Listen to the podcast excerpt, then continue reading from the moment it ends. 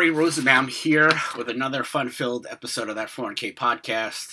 Um, this week's subject, we're going to talk about great participant features for uh, four oh one k plans that can cause a plan sponsor a lot of headaches. But of course, first things first, that four oh one k site dot com for further information on all our live events. Seattle, September the ninth, Friday night. Um, looking forward to that one, as well as uh, events in um, November, November eighteenth, Charlotte, North Carolina, and of course, um, that four oh one k National Virtual Conference, which will be held in January twenty twenty-three. We'll have sites up soon for the National Virtual and Charlotte. Uh, Seattle's coming up in about uh, six weeks. Um, looking forward to that one. Um, one hundred bucks gets you in. Good four oh one k content, as well as the opportunity to go to the Braves Mariners game that night. Uh, of course, that four oh one k site dot com, again, for further information on how you can sign up. Easy peasy, all that kind of stuff. And um, let's go back to the subject at hand. Uh...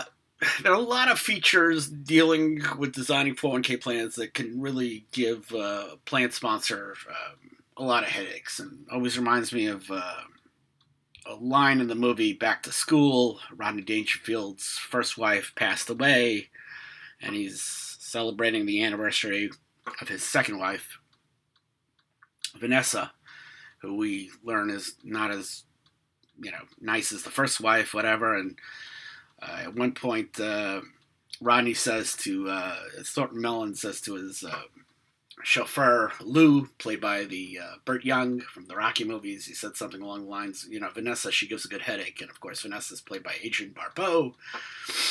And Thornton, at the party, you know, he can't find, uh, you know, food that he likes, no cerveza, so he can't drink any beer and whatever. And she carry, she ca- he, um...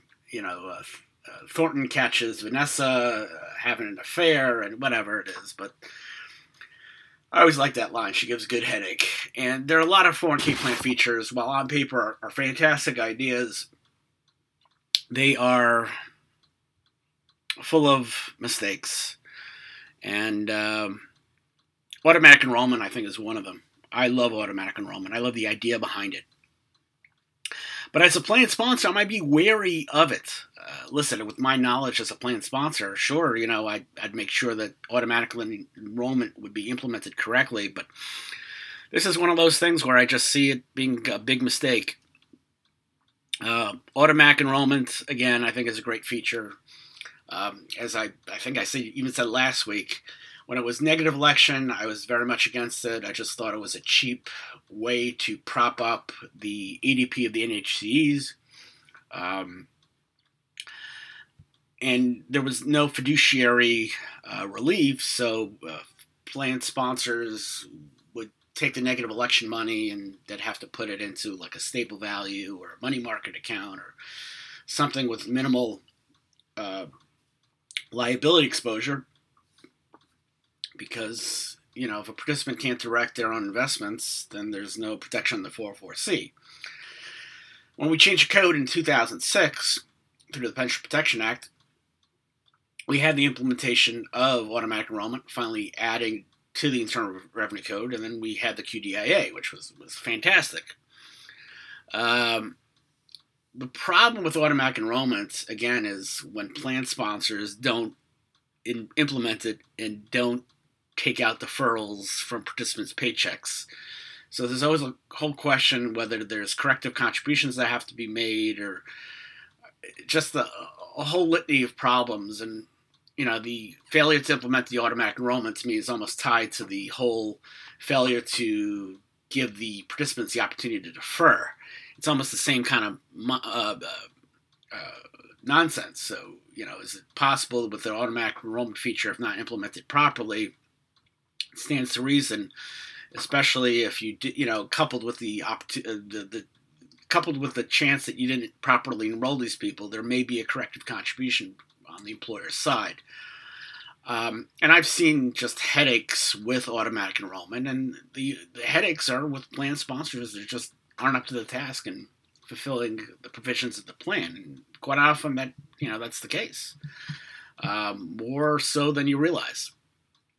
And talking about one feature that we love, um, that causes great headache is matching contributions. Uh, my wife was, uh, you know, saying my wife's new job. Uh, she worked at a firm for over two years that she left.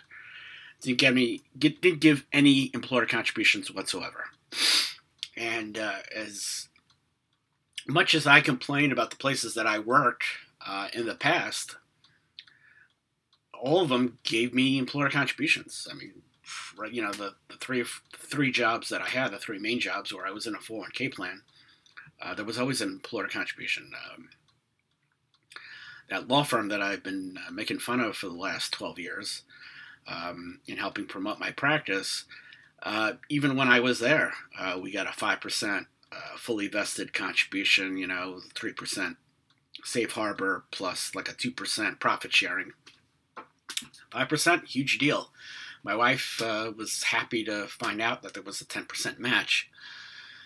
And matching contributions, again, um, I think it's a great mechanism uh, because for the employer, it's more cost-effective in my mind of a, than a profit sharing because it, it you know, it, it effectively incentivizes employees to defer because they don't get a contribution if they don't.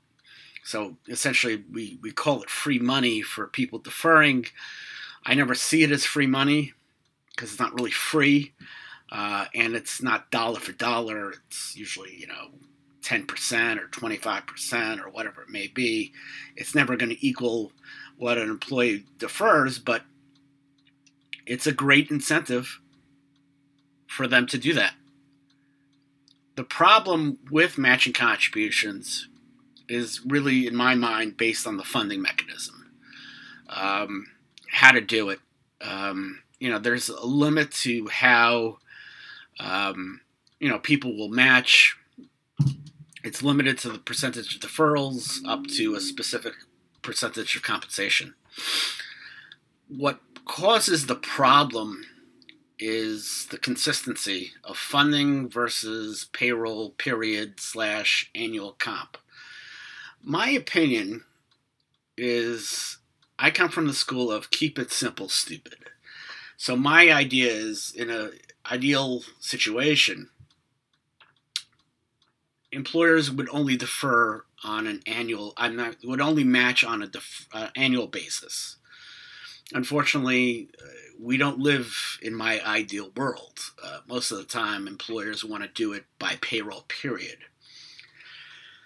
I don't like payroll period comp for limitations and whatnot. The reason I, I like annual better is because people don't realize, but um, participants do fluctuate in the deferral percentage throughout the year.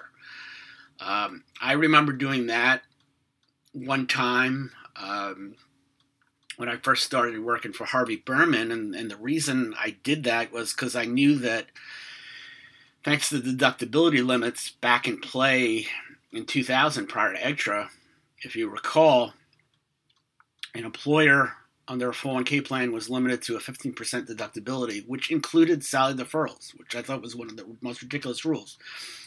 And since I was pretty much the only um, employee at the time, aside from a secretary, Uh, there might be issues in, in getting a refund, and so that's why I, I cut back, and, and that was, uh, uh, again, a, a place where I, I did get a matching contribution.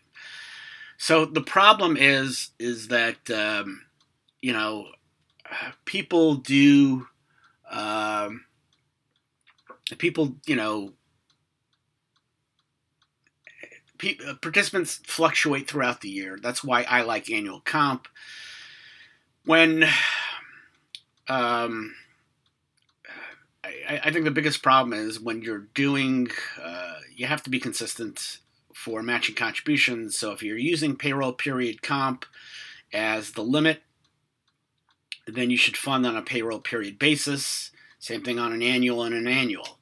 Otherwise, if you match on a payroll period and fund annually or the other way around, there may be accounting issues. There may be a true-up that's required. Um, and, you know, it, it's, just, it's just a headache uh, in terms of getting the contribution correctly. And the problem with it, on the administrative side, I see so many mistakes happening um, where the contribution is, is done incorrectly, and, and that's a problem uh, because those kind of errors are not determined until many years later, uh, and then there's the contribution that's owed.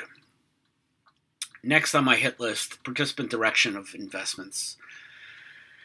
Um, as a former participant in four oh one k plans, I like to pick my own investments. I just, you know, I'm I'm probably more uh, liberal when it comes to investments, more of a long-term growth investor than um, I would assume that a, a plan sponsor would be in, in, in, in, you know, probably coming up with a, maybe a target date type fund on their end where they, you know, at fifty-something years old, they give me exposure to, to bonds, which, you know, still...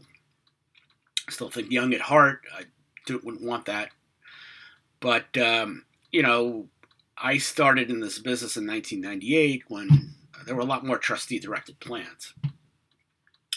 Participant-directed investments took off, in my mind, in the late nineties, thanks to technology, um, as well as the go-go nineties of investing, where every mutual fund was just had eye-popping returns, especially anything related to a technology fund. And um, mutual fund companies saw that uh, four oh one k plans would be a great method of distributing their funds, so they were pushing the notion of ERISA four oh four C that um, plan sponsors would be protected if participants um, would direct their own investments. Of course, the problem is, is that they never wanted to tell the plan sponsor that they had this fiduciary process that they needed to follow in educating plan participants and uh, having investment policy statement and reviewing funds based on the I P S. Plan sponsors thought they could just simply pick a fund lineup, never bother to review it, and, you know, and, and that's that. And uh, so often I always bring up my old law firm where, you know, for ten years they never, you know, had a financial advisor and they never reviewed plan investments and, you know, they thought they everything was good. And I told the H R director that, you know, the plan sponsor, they were liable for any losses sustained by plan participants because, you know, it's uh, you're not you're not giving uh, participants enough information to make informed investment decisions. And so that's why it could be a big headache. I think a lot of plan sponsors are still in the same boat as my old law firm, where they don't have a financial advisor, or if they do have a financial advisor, it's what I call the milk carton advisor. And the milk carton advisor, they're not as popular as they used to be, but the milk carton advisor is somebody who collected a fee, uh, never serviced the client whatsoever, and you know the plan sponsor hasn't seen that advisor in so long that their picture should have been on a milk box, like you know, milk carton, like the old missing kids um, when they started adding that in the eighties. But um, we don't see those advisors out that much anymore, but they still exist. My favorite Miss Milk Carton advisor was dealing with a Pennsylvania um, practice, medical practice, and Ash, you know, they paid me to review the plan, and they were paying an advisor in those days, you know, for for obviously the uh, for our for our listeners who who know a thing or two. The advisor was making sixty basis points on a fourteen million dollars plan. Uh, the way I calculate it, that's about, what, eighty-four thousand dollars a year for doing nothing. Um, that's a huge, huge amount of money um, to do nothing. And uh, until I came along and told them that uh, the advisor was not doing their job and they were subject to liability in the rest of four oh four C, you know, they were they were still using that advisor until I put my two cents in. They fired the advisor, hired a three thirty-eight, and I want to say cut their fee for advisory work by about sixty-something percent. And next on my hit list, in terms of headache, um, you know, loans. Um, loans are a problem. Um, you know, I if I was a plan sponsor with employees, I would allow loans. Uh, but I, I hate it. Uh, and the reason I would allow loans is I always believe that, you know, we're not a bank uh, we're, in terms of C Ds, uh, certificates of deposit, or we penalize people who want their money early. Uh, in my mind, it's the participant's money. And if it's the participant's money, they should have access to it. And one of the ways they can access, access it is through a loan. Um, you know, I've never used the loan provision. My wife has never used the loan provision. We've been lucky that way, even though we got decimated Hurricane Sandy. And I sit here in my wife's office uh, where there was five feet of water. This office that I sit in right now used to be my office. Um, and I'm looking to an area where they now have uh, got some autographs for my wife and there's some pictures and whatnot. But my metal cabinet was there, which uh, had all my paper files. And uh, needless to say, it was sitting in my backyard for a year to, you know, um, dry out. And uh, thankfully, I no longer have a metal filing cabinet. Everything is paperless now. But, you know, we, we were lucky. We never had to take out a loan. But I understand why people have to take out loans. People take out loans to buy a house. Um, I want to say my mother did that many years ago when they were moving from New York City to out here in Long Island. Um, it's a great, great way um, for participants to get their money. It's participant direct investments. Uh, they pay it back through their paycheck. Um, you know, there's that maximum five-year period. Obviously, if it's a home loan, it's a lot longer. It's got to be repaid quarterly, reasonable rate of interest, all that kind of stuff. The problem is the loan defaults, um, deemed distributions, ten ninety-nine. There's no loan offsets unless there's a, you know, obviously a um, distributable event. But I just see so many mistakes happen with loans. And typically they happen because um, plan sponsor, through the help of the T P A, fails to pay off one or more loans. And that's why I'm always a big fan of one loan um, maximum at a time, one loan outstanding at a time. There's nothing worse than a plan sponsor with unlimited loans. And I had it where the plan sponsor had, you know, participants with seven or eight loans. And the problem is it's like juggling. You juggle seven balls up. Unless you're a master juggler, one of them or more is going to fall. And that's how I see plan loans.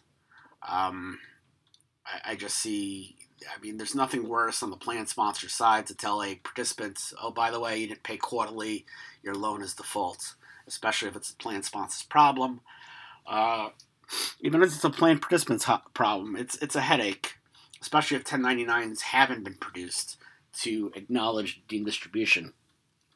Again, most of the time when we have a default and we don't tell the plan participant, it's usually the fault of the T P A and or plan sponsor. Uh, again, um, that one loan outstanding is a, is a lifesaver. Allow them to Uh, consolidate, refinance, whatnot. But again, at the end of the day, there should only be one. And there should be a one thousand dollars minimum.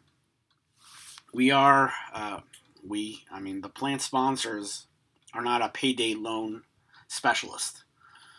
Um, they need to require, uh, you know, more than a one thousand dollars minimum. So we, we don't want participants to come. I don't think it's good policy for a participant to come in for a five hundred dollars loan and there's a fifty to one hundred fifty dollars loan fee. That's just my mind, um, the best way to do it. And, and of course, I think it's important from a compliance standpoint to have um, paperwork to acknowledge when it's a home loan for the thirty-year uh, maximum and make sure that the participant, you know, spits it out and puts it out there. Last but not least, hardship distributions. Um, I still get all the time hardship requests where I have to give my end of it. There's always this kind of weird part with the new hardship regulations where, you know, um, you don't no longer have to accept, you no longer have to take backup. You have to take the participant's word for it.